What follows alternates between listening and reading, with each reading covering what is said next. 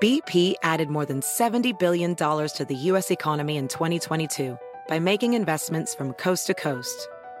Investments like building charging hubs for fleets of electric buses in California and starting up new infrastructure in the Gulf of Mexico.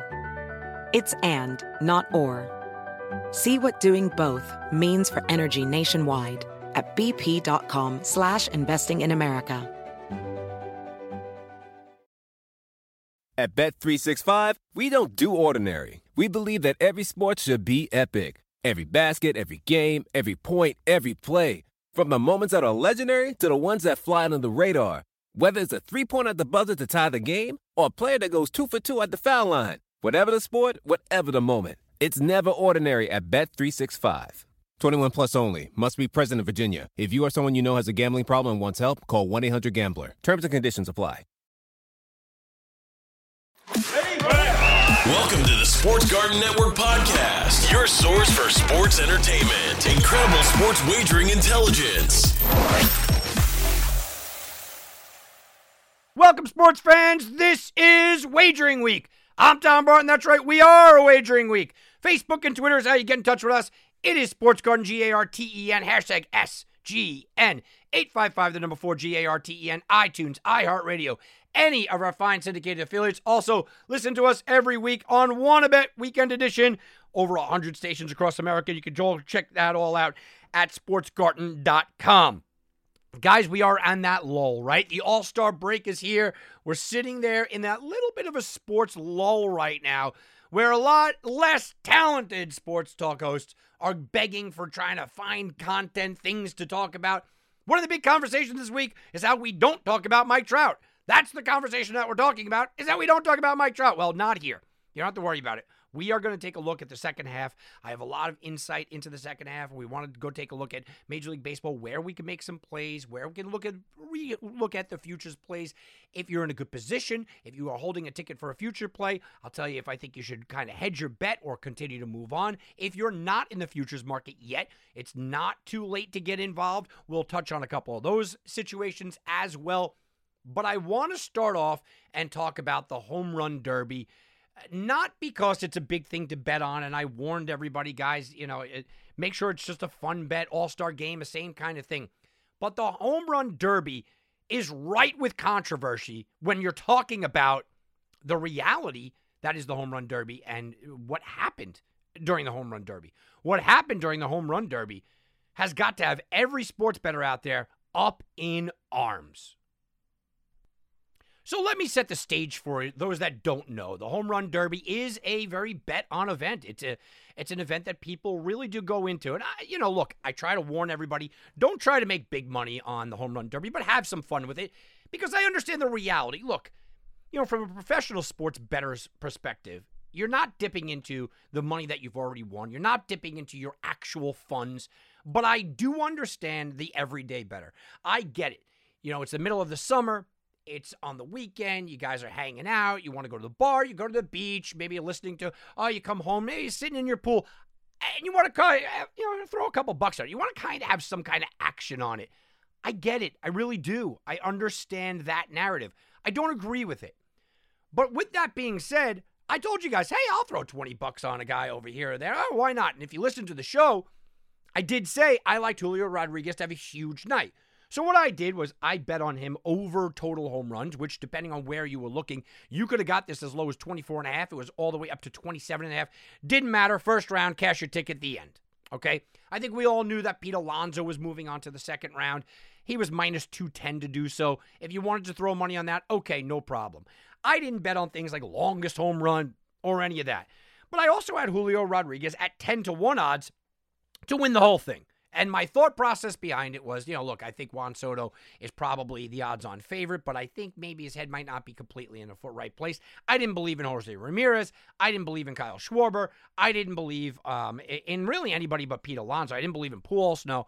Uh, Corey Seager, no. So I believed in Julio Rodriguez and, and kind of Juan Soto and Pete Alonso. So it was a three, basically a three-person race for me, except the odds at ten to one I couldn't turn down. So I didn't see The, the ridiculous Juan Soto against uh, Julio Rodriguez, insane eighty-something home runs at Julio. I didn't see that coming.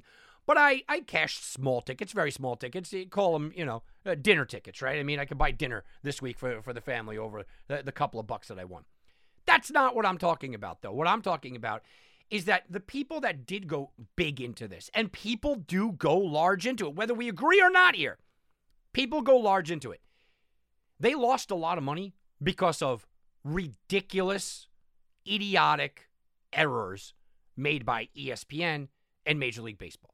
And I'm turning it around to both E S P N and Major League Baseball. I know a lot of people are kind of throwing the, the problems on E S P N, but it's also on Major League Baseball because Major League Baseball continues to tell, to tell us that there's an integrity situation. Well, so what happened was, uh, look, we're all rooting for Albert Pujols. He is the elder statesman, statesman there. He's the guy, especially within the Hispanic community, that you saw them all. I mean, they they were worshiping him like he's a god, like, and in, you know, in a lot of ways, he was their guy, right? Growing up, I mean, he was that bigger than life figure. So we're all rooting for him. I was sitting at home rooting for him as well. Albert Pujols only hits thirteen home runs. They go to a sudden death, and, and here you go. Now you get a round two. Well, Albert Pujols and Kyle Schwarber were going up against each other in the way that the bracket format is in the first round. Albert Pujols, and, and you watched this the whole time, by the way. Let me let me digress here. You watched the entire time where the ticker on E S P N was not correct. We watched balls go out, and they didn't count them, and then a second later they did. But overall, Albert Pujols was, was given twenty home runs, and he won twenty to nineteen over Kyle Schwarber. The thing is, if you were watching at home, and you were watching intently, which I was, I was sitting with my son, and we were counting, home run, home run. We were counting as they went over the wall. Kyle Schwarber's home run, that would have been number eighteen overall, they didn't. Ju- they just didn't count it. They literally, we watched it go over the wall. The number stayed at seventeen. It continued to stay at seventeen. It didn't move off of seventeen. He then took a swing. The ball went over the wall. It stayed there. He took another swing. Ball went over the wall. It went to eighteen. So he was robbed one. He was completely robbed. Now, when you dive into that from a sports betting perspective, well, Kyle Schwarber was minus three twenty-five to win that round. Some guy out there legitimately put forty thousand dollars on him to win that first round, and he was eliminated. He was eliminated because of a mistake, because of an error. And you could watch it. I mean, you, you could absolutely watch this online. It's not something that's hidden. So Kyle Schwarber was robbed. But Kyle Schwarber's, maybe he didn't care. Hey, it's Albert Pujols. Let him have the day. But Kyle Schwarber's bettors-minded. That was a big problem. That was a serious issue. Not only that, Kyle Schwarber total home runs, well, that impacted that for sure. I think his total home runs were about twenty-nine. Well, he got eighteen. He would have had nineteen home runs. He would have had twenty in the first round. And he would have had a, another three swing off to, to kind of get to the next round. If he gets to the next round, he's going to crush that. And there's another ticket that didn't get cashed. Why? Just because E S P N and Major League Baseball miscounted. It had nothing to do with anything more than a miscount counting. It, we watched it at home, guys. It's not a hard situation to go back and to correct yourself minutes afterwards. No, no, no, well, we missed one. We're going to a sudden death. No, I tended to believe that at the time they didn't do it because it was Albert Pujols. You watched and they commented on Kyle Schwarber before he went up to bat, turning around and saying to people like, what do I do? Do I go out and beat him? They even had a conversation on the broadcast. Do you allow Albert Pujols to sort of win? And everybody on the broadcast admitted, no, no, no, you go out and compete. You know, you're here to compete. You're here to compete. But a lot of guys don't take the home run derby that serious. This is why I said don't bet on it. And the fact that Kyle Schwarber was sort of alluding to the fact that he might throw it, which he didn't, by the way, he just had a bad round. But even that, where is the integrity that Kyle Schwarber was even talking about throwing it? What, where was the integrity there? Where where is the, the sports betting integrity when a guy on national T V is talking about that and the announcers are literally having a conversation about should he tank right now? Should he just allow Albert Pujols to win? Now, of course, on E S P N, and of course, on a Major League Baseball production, they're not going to talk about the sports bettors that are holding tickets. They're not going to talk about the guys that lost unfairly. They're not going to have that conversation. And a lot of times, sports books do give money back on, on bad spots. Or No, no, they didn't give anything back here. Kyle Schwarber was the overwhelming favorite, minus three twenty-five, and that was a giant mistake. A giant loss for anybody that bet Schwarber, a giant win for anybody that put, bet Pujols. You could say, well, you know what, if you were on the other side, look, I didn't have anything on this game. I'm just telling you how it went down. And it was an obvious mistake, guys. It, it, this was an obvious mistake that you could go back and you could look at. But that wasn't the only big mistake. No, no, no. The entire outcome of the entire tainted home run derby now is completely tarnished in multiple ways with Julio Rodriguez losing to Juan Soto. And I use the term losing uh, very loosely with a grain of salt here because he didn't really lose. And I'll tell you why. So Julio Rodriguez didn't lose for multiple reasons, and here's why. Reason number one was you're, you're trusting the tape measure and, and the distance levers of E S P N in real time. You're testing them. They have admitted in the past, anybody that's ever, you know, kind of looking how far a home run goes, that they are basically guesstimating. They they have admitted that for a long time now, that they are guesstimating. Well, the home run rules are very simple. thirty seconds everybody gets after they do their standard round. It's called bonus time. But you get an extra thirty seconds if you hit two balls for four hundred forty feet or longer. Well, Juan Soto had one without a problem. I'm sorry, uh, Julio Rodriguez had one without a problem. Juan Soto got his two. But Julio Rodriguez's second ball traveled three hundred thirty-seven or three hundred thirty-eight feet, depending on who you're talking to. Call me skeptical that we're trusting someplace that said, oh, by the way, we're, we're kind of guesstimating. But okay, I can live with that. I can live with that. That's number one. I can live with it, but it doesn't sit well with me. But I can live with that. Julio Rodriguez getting robbed there. Because clearly, Juan Soto was the favorite to win this, and everybody wanted him to win. Okay. Next up is the idea that there are rules in place. And there are rules in place that say you cannot throw the next pitch until your home run lands. Now, Julio Rodriguez's pitcher throughout the entire tournament continued to look over his shoulder, watch the back, watch the ball land, which then he would turn around and throw the pitch. Pete Alonso, by the way, who's been in this multiple times, his pitcher doesn't turn around. He waits for the catcher to signal, so the catcher is watching it land. Uh, a little bit probably trimming out a couple of seconds, a little bit more. So he probably gets, what, one or two more pitches over a three-minute time span. Very smart by Pete Alonso, okay? Uh, and we've watched, we watched it all night. People taking a little advantage of it. Well, Juan Soto gets up, and with seconds to go, Juan Soto's swinging for the fences, trying to get that, that lead, trying to get the win in his extra bonus time. The entire three minutes, Juan Soto has the umpire holding his hand up saying, wait, while the pitch is being thrown. I counted six different times where the umpire was saying, no, don't throw the pitch. Juan Soto's pitcher threw the pitch. Juan Soto hit home runs. Six different times I counted.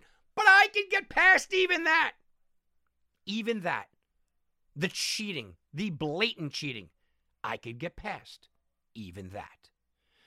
What drove me the most nuts, okay, is that not only should the fifteenth home run not have counted, which many people jumped out, out there, um, but at the end of the game, at the end of the day, Juan Soto hit his last home run with mere seconds to go. So maybe he would have had one more shot at another swing or two. But he had, he hit a home run to win it with seconds to go. The home run had zero zero zero on the clock to get him there. Zero seconds left. It was plain as day. Zero seconds left on the clock for everybody to see. And what happens? Pitch is thrown. Juan Soto clearly hits a home run. And everybody celebrates. And there it is. Your new winner. Your new champion. Bad Bunny brings out the uh, the trophy, which is ridiculous in its own right. And here it is. Well, why? Why? Why did they allow that? Why did they allow multiple cheating? Multiple times that there was a, a blatant cheat, a blatant error. If you want to not call Juan Soto a cheater because it's not really his fault, just the situation, it doesn't matter. It falls on the backs of E S P N and it falls on the backs of Major League Baseball. And you could say, Tom, it's no big deal. It's only the home run derby. But there were people holding tickets. I was holding a Julio Rodriguez ticket. Not that I really cared overall, uh, but there were people holding pretty large tickets here. Pretty large tickets on both sides of the counter. Pretty large tickets on Juan Soto, who got a lot more action than Julio Rodriguez. So the the giant overriding question here is how much can we trust the conversation that there is integrity? How much can we trust that conversation, that there is integrity in sports betting?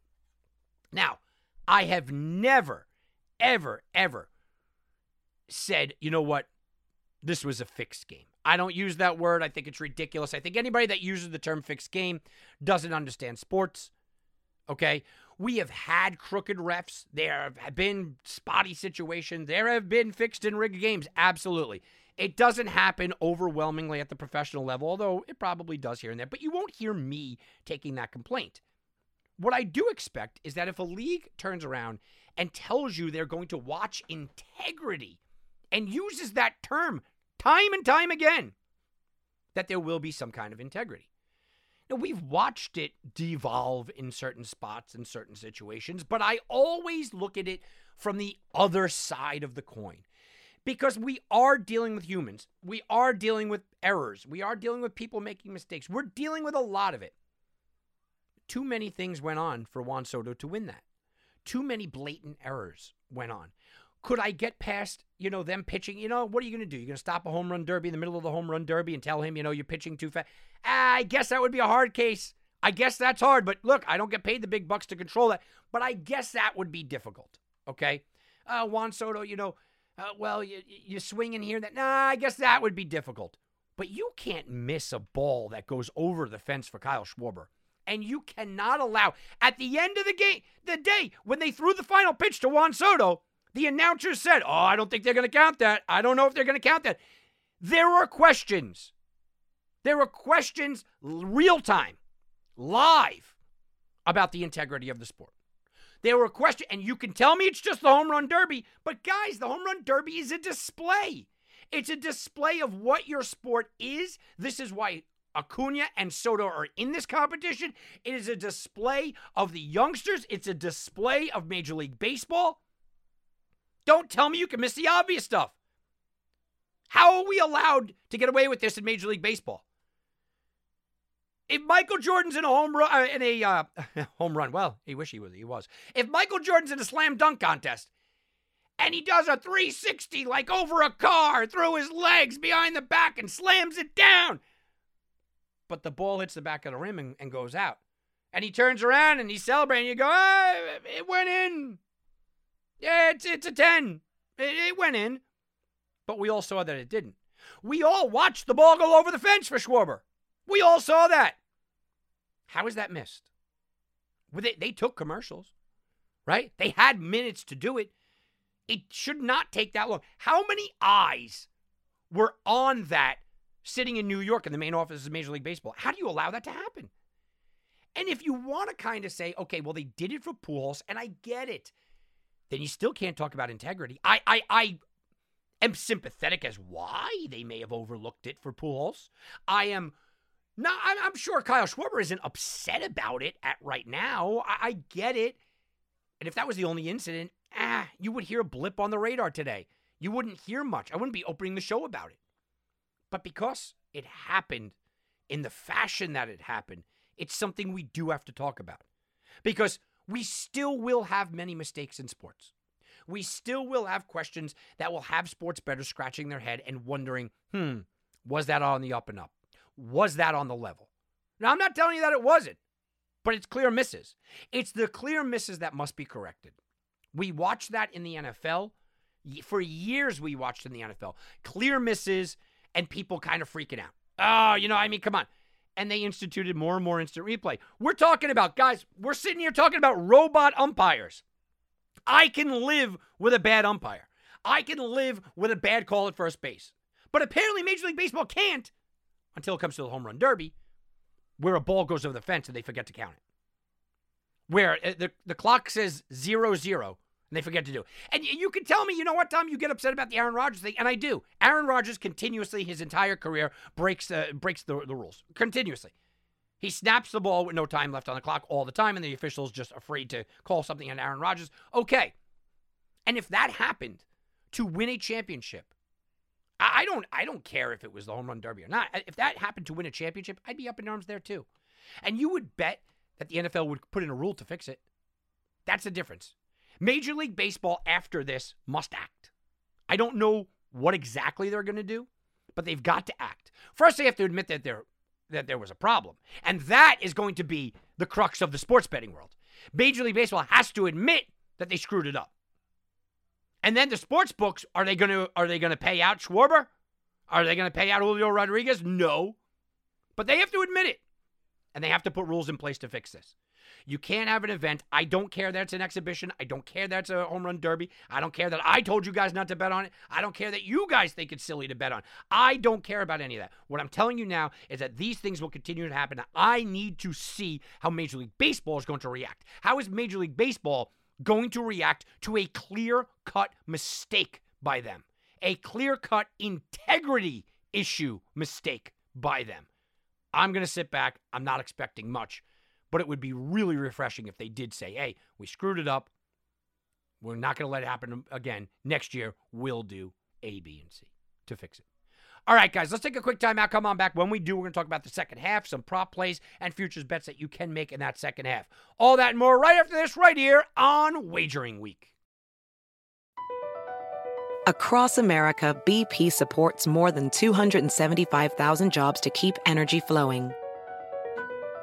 Jobs like building grid-scale solar energy in Ohio and producing gas with fewer operational emissions in Texas. It's and, not or. See what doing both means for energy nationwide at bp.com slash investing in America. At Bet three sixty-five, we don't do ordinary. We believe that every sport should be epic. Every basket, every game, every point, every play. From the moments that are legendary to the ones that fly under the radar. Whether it's a three-pointer at the buzzer to tie the game or a player that goes two for two at the foul line. Whatever the sport, whatever the moment. It's never ordinary at Bet three sixty-five. twenty-one plus only. Must be present in Virginia. If you or someone you know has a gambling problem and wants help, call one eight hundred gambler. Terms and conditions apply.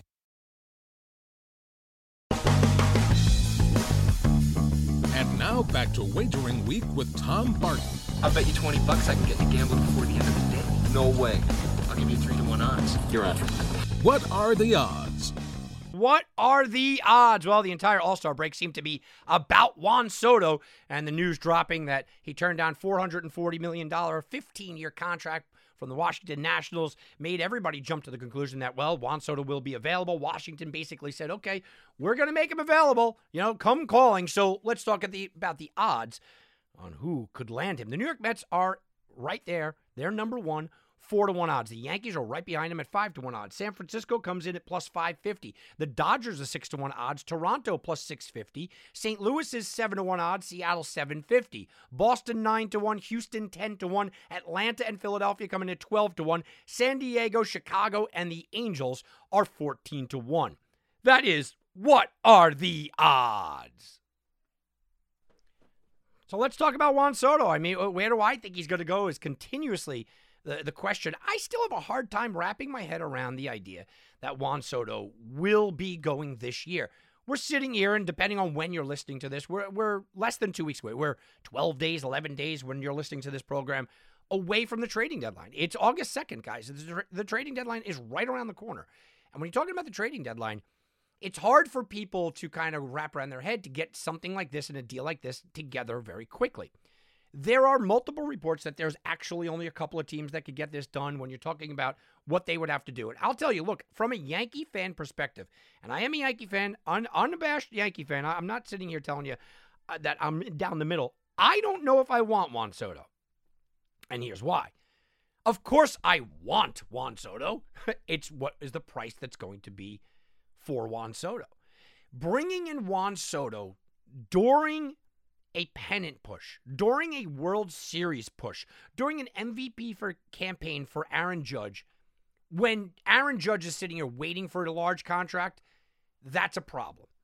I think that'll be detriment to the entire Yankees organization and especially to Aaron Judge. There's no way that you could come in, bring in Juan Soto with the attachment that you're going to have to pay him five hundred fifty million dollars plus, right? I mean, that's what we're looking at, five forty, five fifty million dollars or more. And then look at Aaron Judge and say, we don't have money for you, but you're having an M V P campaign, but you're having a better year than Juan Soto, but you're having a better year than Juan Soto's ever had. And, oh, by the way, you're our center fielder, and you're also leading a charge for the World Series. You can't do that to Aaron Judge. You just can't. So you look at a guy and you go, okay, that's a situation. That's number one. Number two, I don't care who you are. I have a problem giving anyone a long-term contract when we're talking about fifteen years. I ripped apart the Tatis deal. Okay? I understand that on the back end it'll be paid better. A lot can happen in fifteen years. A lot can happen in ten years. A lot can happen in five years. You know, Juan Soto turned down four hundred forty million dollars, and people, uh, you know, even my wife said to me, oh, I can't believe, you know, he turned that down. I said, no, no, no. He turned down twenty-nine million dollars a year, where a guy like Max Scherzer is getting paid forty-three, and the top twenty players in baseball are getting paid more than thirty or more. So when you put it like that, I'm not telling you that Juan Soto shouldn't get more money. It's the years that worry me. It's also the idea that what would I rather have, forget about long-term, for the next fifteen years, I want Juan Soto over Aaron Judge. For the next ten years, do I want Juan Soto or Aaron Judge? I want Juan Soto. For the next five years? I, I, I don't know. I, I'm kind of in the Judge camp. I think that Aaron Judge is a better player today. I think Aaron Judge is probably the better player for the next two or three years. Or it's very close. I mean, it's very, very close, okay? Aaron Judge is also the face of the team. You go to Yankee Stadium, you see him. Be, and a lot of what people are talking about with Juan Soto is the speculation factor. Well, he could be this. Well, he's going to be that. But we don't know that. I think that the Yankees have a better opportunity to trade for a Luis Castillo this year and win the World Series than trading for a Juan Soto, because I think it disrupts chemistry. Plus the fact that, oh, by the way, the last thing I didn't mention, they would have to give up a slew of minor leaguers.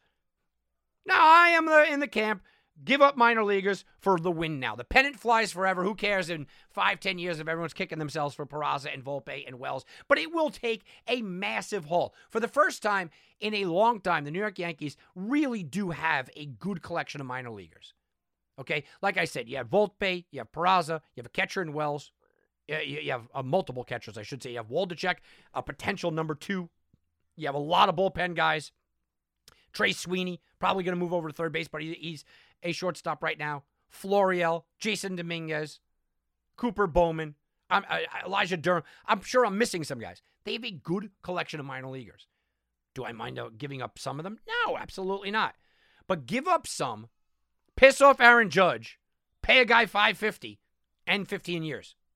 During a, a position where the Yankees have the best record in baseball today by a large margin.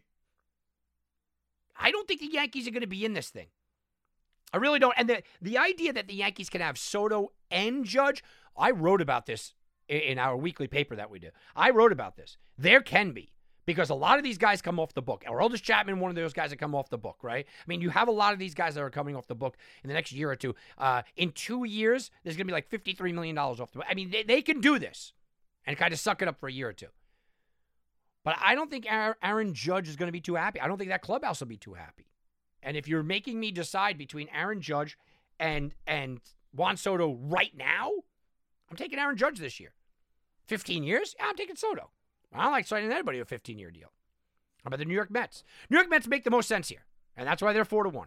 Stevie Cohen came in. I'm Uncle Stevie. Nobody's going to outbid me. I'm going to get the biggest prizes. I'm going to bring everything home. He got Lindor. He got Scherzer. He wants to be able to go out there and spend, but he doesn't have a face of the franchise. Look, deGrom might leave after this year. Scherzer's getting up there. In three years, who's the face of the franchise? He thought it was going to be Lindor, whose play has dropped off massively.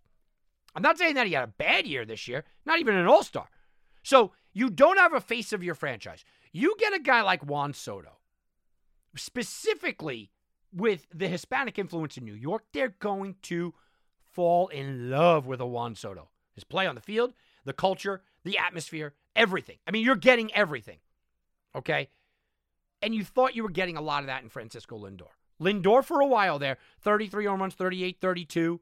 He was batting two eighty-four, two seventy-seven. You know, he was stealing twenty-five, twenty-two, nineteen bases.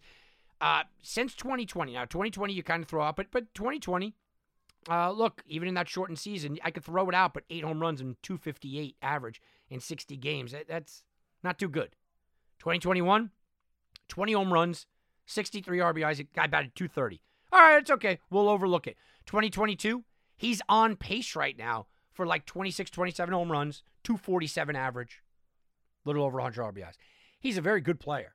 He's not the face of your franchise, where Juan Soto certainly can become that.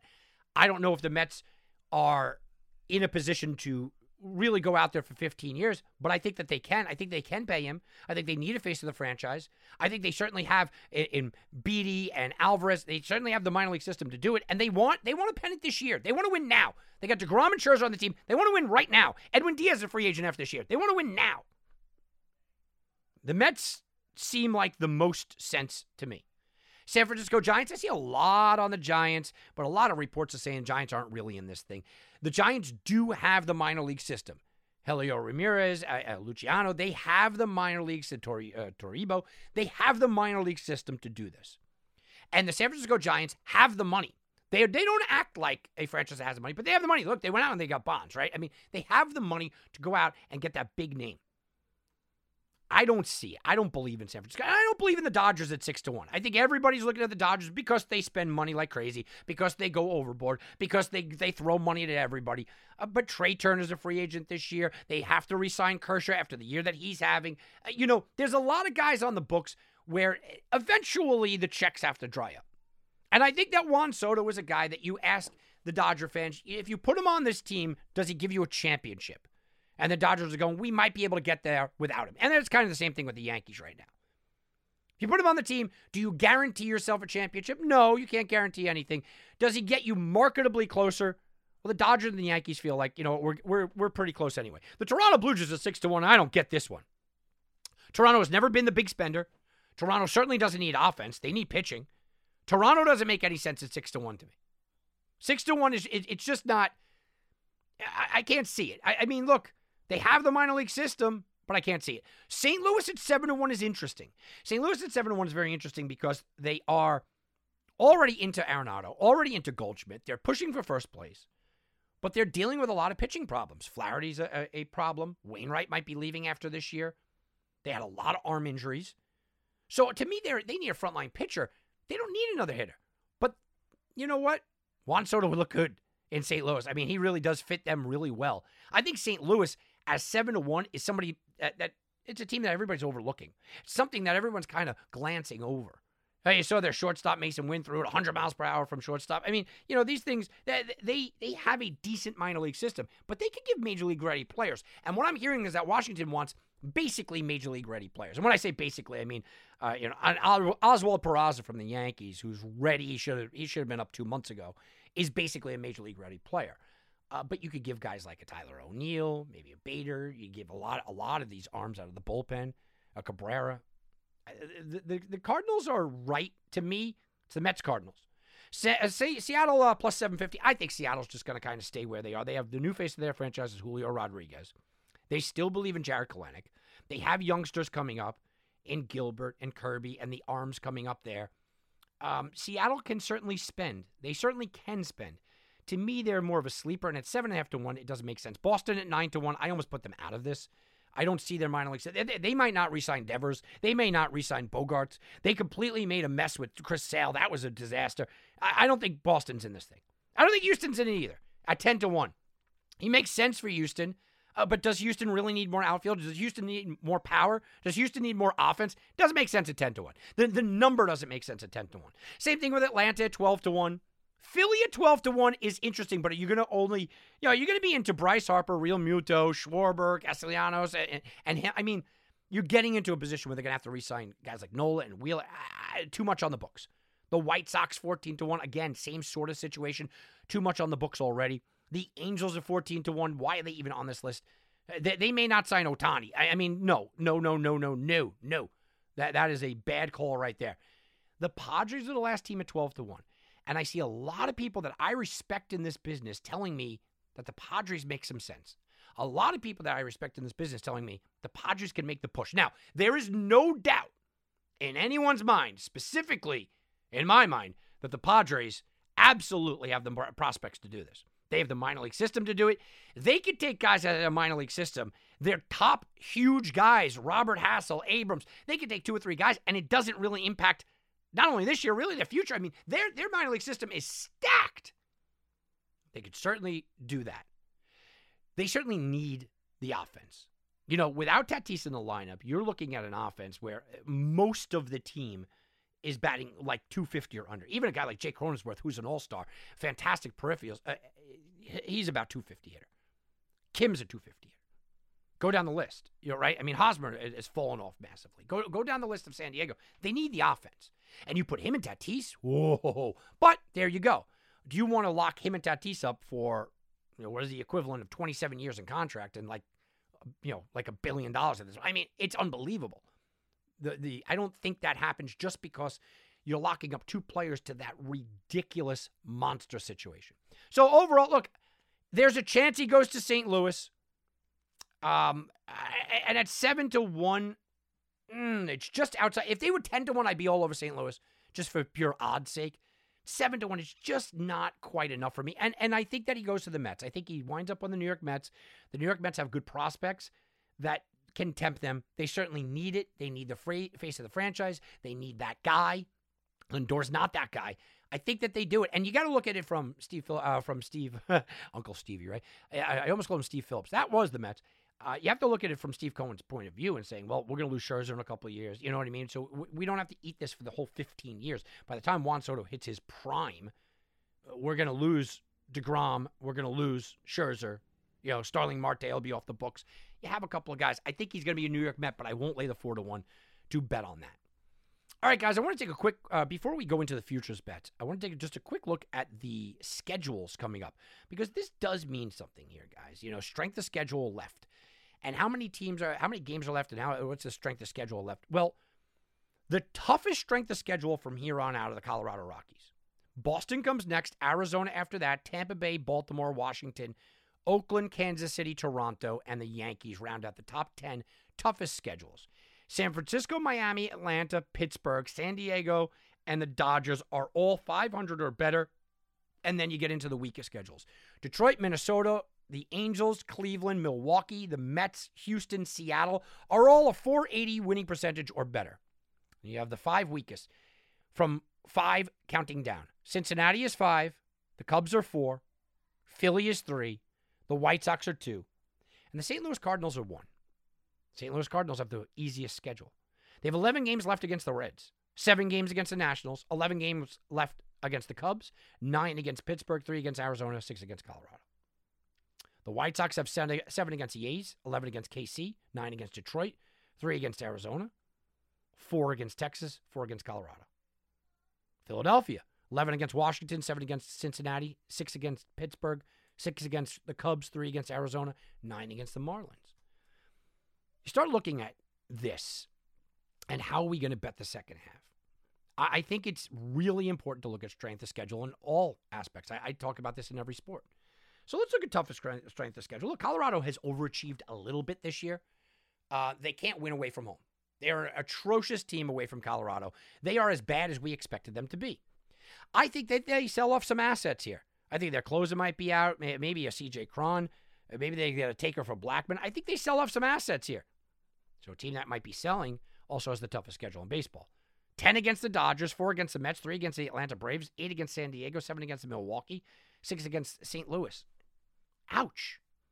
So I'd be betting against Colorado. Betting against Boston, they looked better. But now without Chris Sale, you have to look at them and say their strength of schedule is dominating as well. Nine against the Yankees, three against Houston, two against Atlanta, nine against the Rays, three against Milwaukee, nine against Toronto. That's tough.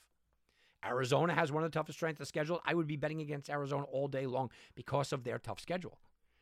Tampa Bay as well. And Baltimore, they're a magical story. They still have eleven against Boston, six against the Yankees, seven against Houston, seven against the Rays, three against the Guardians. That's tough. Tough schedule. Really tough. You look at some teams that you, you might go on and you go, okay, well, you, you're not betting against the Yankees with the tenth best schedule, but Toronto. I don't think Toronto has achieved what we thought that they would. I think Toronto's having a, a bad year, according to their estimations.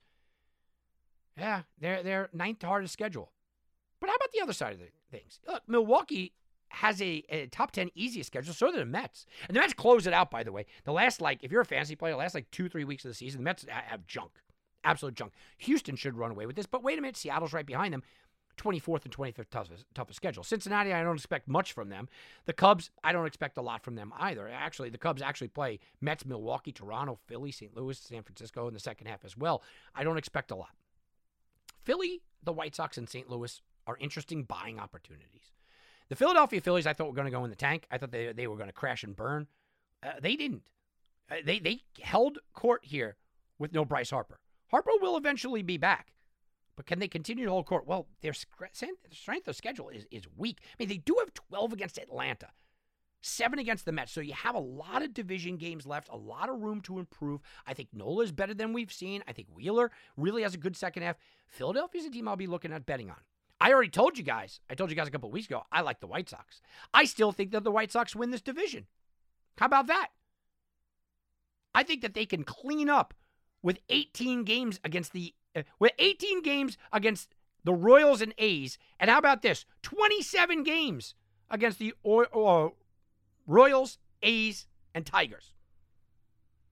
Throw in seven more against Arizona and Colorado.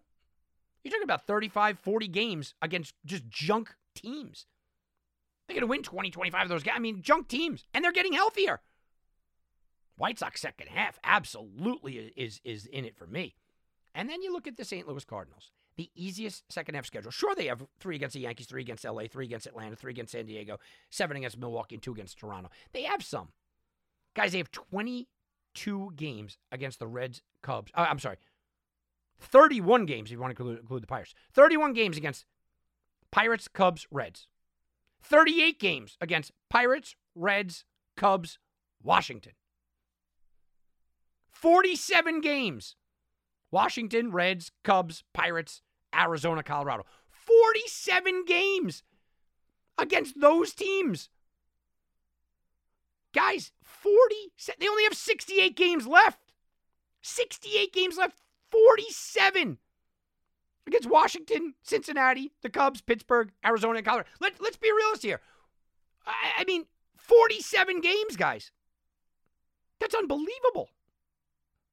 So out of out of the forty-seven games, how many games do you think that they could win? They're, they're certainly winning thirty, right? Can they win? Can they win forty? Can they win forty and forty-seven against those teams? Very likely. I, I mean, really, I, that that might be that might be enough. They might not need a win against the Yankees, L A, Atlanta, San Diego, or Toronto. I am all over, all over Saint Louis in the second half. I will tell you that. That's absolutely for sure. But that's way down in the future. Now let's go bet to the future. We're sending you back to the future. Okay, all right. Bet, bet to the future. the future. Okay, guys, let's go bet to the future. Bet to the future brings us to the American League Cy Young odds. And there was some controversy who should start the All-Star game. So this could get pretty interesting, and it does. Shane McClanahan is on top. He started the All-Star game. Plus two twenty returning for him. Justin Verlander plus two sixty. That was kind of the controversy. Shohei Otani plus six to one. You can get him as high as eight to one if you shop around. Gerrit Cole is eight to one. There's some nine to ones hanging out there. Dylan Cease is ten to one. Kevin Gausman is twenty to one. Alex Manoah is also twenty to one. Logan Gilbert gets up to thirty to one. Shane Bieber is forty to one. Framber Valdez is fifty-five to one. Robbie Ray is fifty to one. And then you guys have like Kopech, Perez, Means, Javier, Skubal, Taillon, Sandoval, all at one hundred to one or more. That is bet to the future. And one guy I'm kind of interested in. one hundred, one hundred to one or more is Clay Holmes. I always love the idea to argue for a reliever, even though they, they never they never seem to win it. But I, I did want to take a look at all of these future plays um, where if you're not in it already, it, it's not too late. You could get in on this, and you could kind of find some decent areas. Look, big-time numbers, guys. Look, guys like Montes and Greinke and Blackburn and Holmes and Ryan, Severino, Sandoval, Taillon, Skubal. Look, they're not they're not winning. Yeah, I mean, they're just not winning it.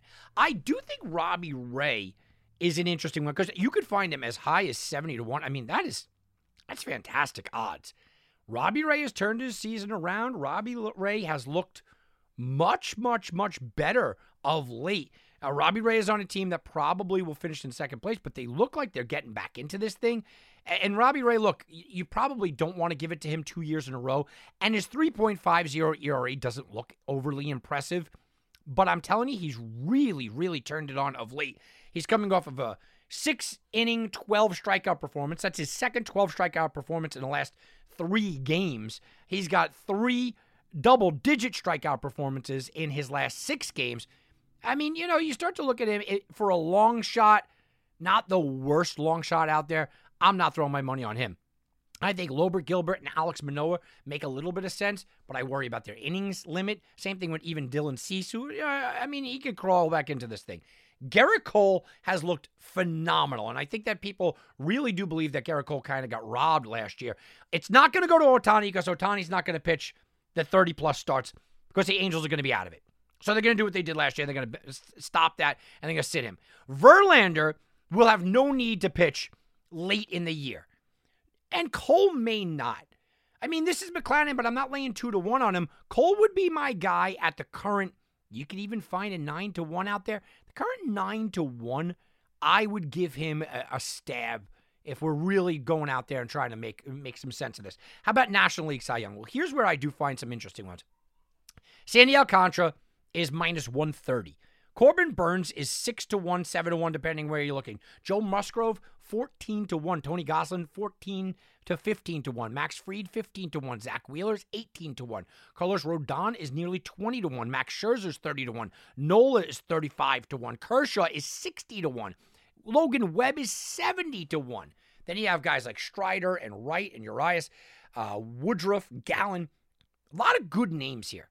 A lot of good names here. I, it, you start to look at, okay, who who might have that kind of, that shot in the second half? Yu Darvish at one twenty-five to one has put together a really good year. Now, again, I don't think he's going to win it, but if you look at what he's done this year and you look at uh, the odds, he's got under a one E R A, three point four one, uh, you know, I, I'm sorry, under a one whip, three point four one E R A. I don't think he gets there. one twenty-five to one is just ridiculous odds. Same thing with Brandon Woodruff. I don't think he gets there, though. Pablo Lopez could be interesting, but he's got to leapfrog his own teammate there. Julio Urias, ooh, one hundred to one. Spencer Strider is going to be somebody everybody jumps on. So let's go to the top. Look, everybody has a problem here. Al- Alcantara is leading the way at minus one thirty, which he is a massive favorite. Corbin Burns is right there. Corbin Burns is having another phenomenal season, which we're used to. Joe Musgrove is having a great season, but Joe Musgrove had, has not looked good in three of his last four starts, at least not Cy Young worthy. Tony Gonsolin, you know for a fact that they're going to limit his innings. Max Fried, okay, solid, maybe fifteen to one uh, interest you. Zach Wheeler, eighteen to one, certainly right there. Carlos Rodon has been fantastic. If you believe Carlos Rodon at nearly twenty to one odds can continue what he's been doing, he could be a value. I just don't know if they let him pitch that far. Clayton Kershaw has the numbers to make this competitive. Clayton Kershaw's starting the All-Star game, and he's sixty to one, guys. sixty to one. Clayton Kershaw makes a lot of sense, and Logan Webb at seventy to one does make a lot of sense. If you want to take a stab, look at Logan Webb overall on the year. I know San Francisco isn't what they once were, but he's he's a little less than a strikeout an inning, one point one oh E R A, two point eight three um, is his E R A, and his whip is, is one point one oh.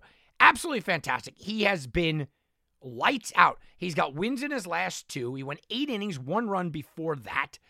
His K numbers are not massive, and maybe that's what's keeping that down. But, guys, a two point eight three E R A, we have to start thinking about Logan Webb at seventy to one. He's turned it around recently. And then you got to look at Kershaw, the obvious. I know he's thirty-four years old, and I know that he's Clayton Kershaw. Guys, seven wins. All right, that doesn't jump off the table at you. And he's got more strikeouts than innings pitched. He's got an oh nine one whip and a two point one three E R A. He also has been absolutely fantastic recently. He's got one blow-up in Colorado. If you take that blow-up out of it, six out of the last seven starts, including that one, six out of the last seven starts, guys, he's allowed two runs or less. In those other six starts outside of the Colorado blow-up in, in Colorado, which happens, it, his combined earned runs are four in those six starts. He also has gotten better on the strikeouts. The last three starts, eight, ten, and six strikeouts. Clayton Kershaw, right now, it looks like a good value at sixty to one odds, and he would be somebody. I always talk about, you know, going out there and you're betting on somebody that um, the writers are voting for, you're betting on somebody that people are voting for, he's got that sentimental kind of flavor to him, right? So, I don't know. sixteen to one Clayton Kershaw to win the Cy Young makes a little bit of sense. How about Rookie of the Year, American League?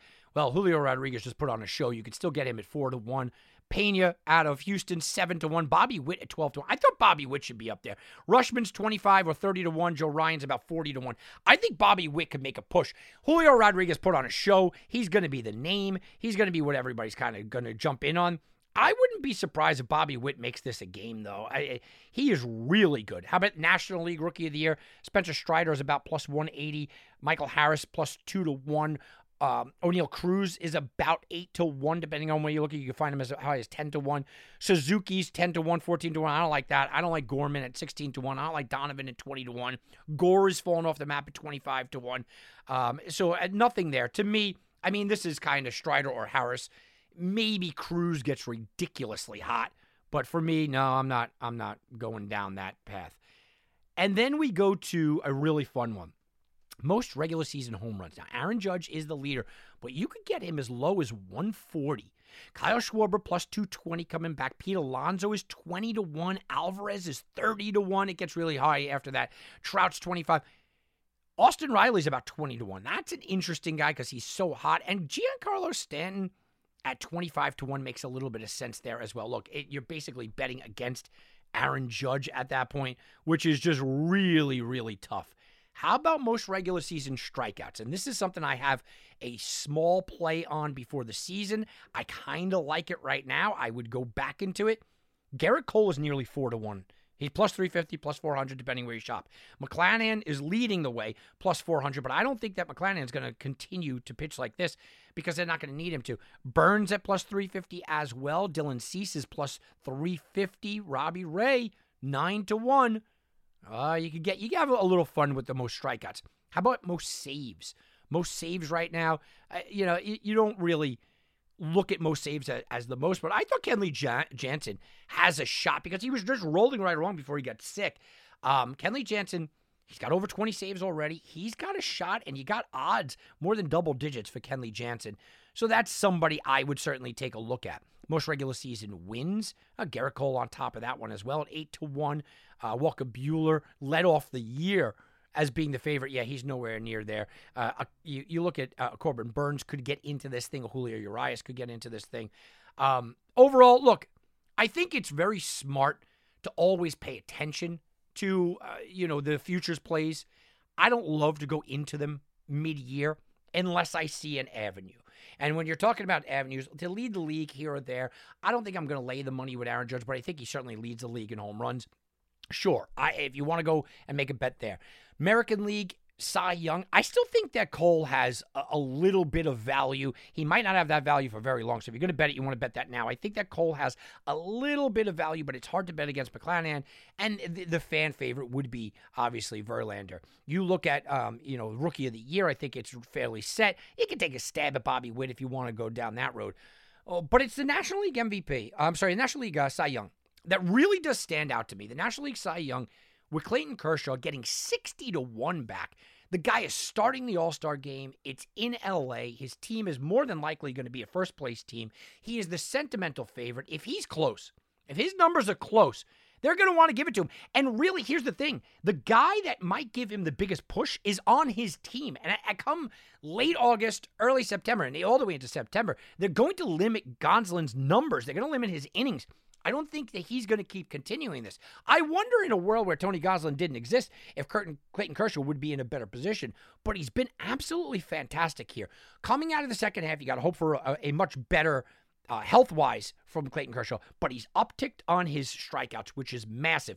If he could average a strikeout an inning going forward, he's got seven wins, and he's only pitched seventy-something innings right now. If Clayton Kershaw's, you know, numbers find out wind up in the second half, fourteen, fifteen wins, you're talking about uh you know one hundred sixty, one hundred seventy strikeouts in one hundred sixty, one hundred seventy innings, a two ten, two oh five E R A and an under one whip. Guys, I think he's got a shot. I think if you're looking for a long shot, it sounds weird, but Clayton Kershaw is still a long shot number. Clayton Kershaw has still got big odds. I like that. That's where I'm going to go.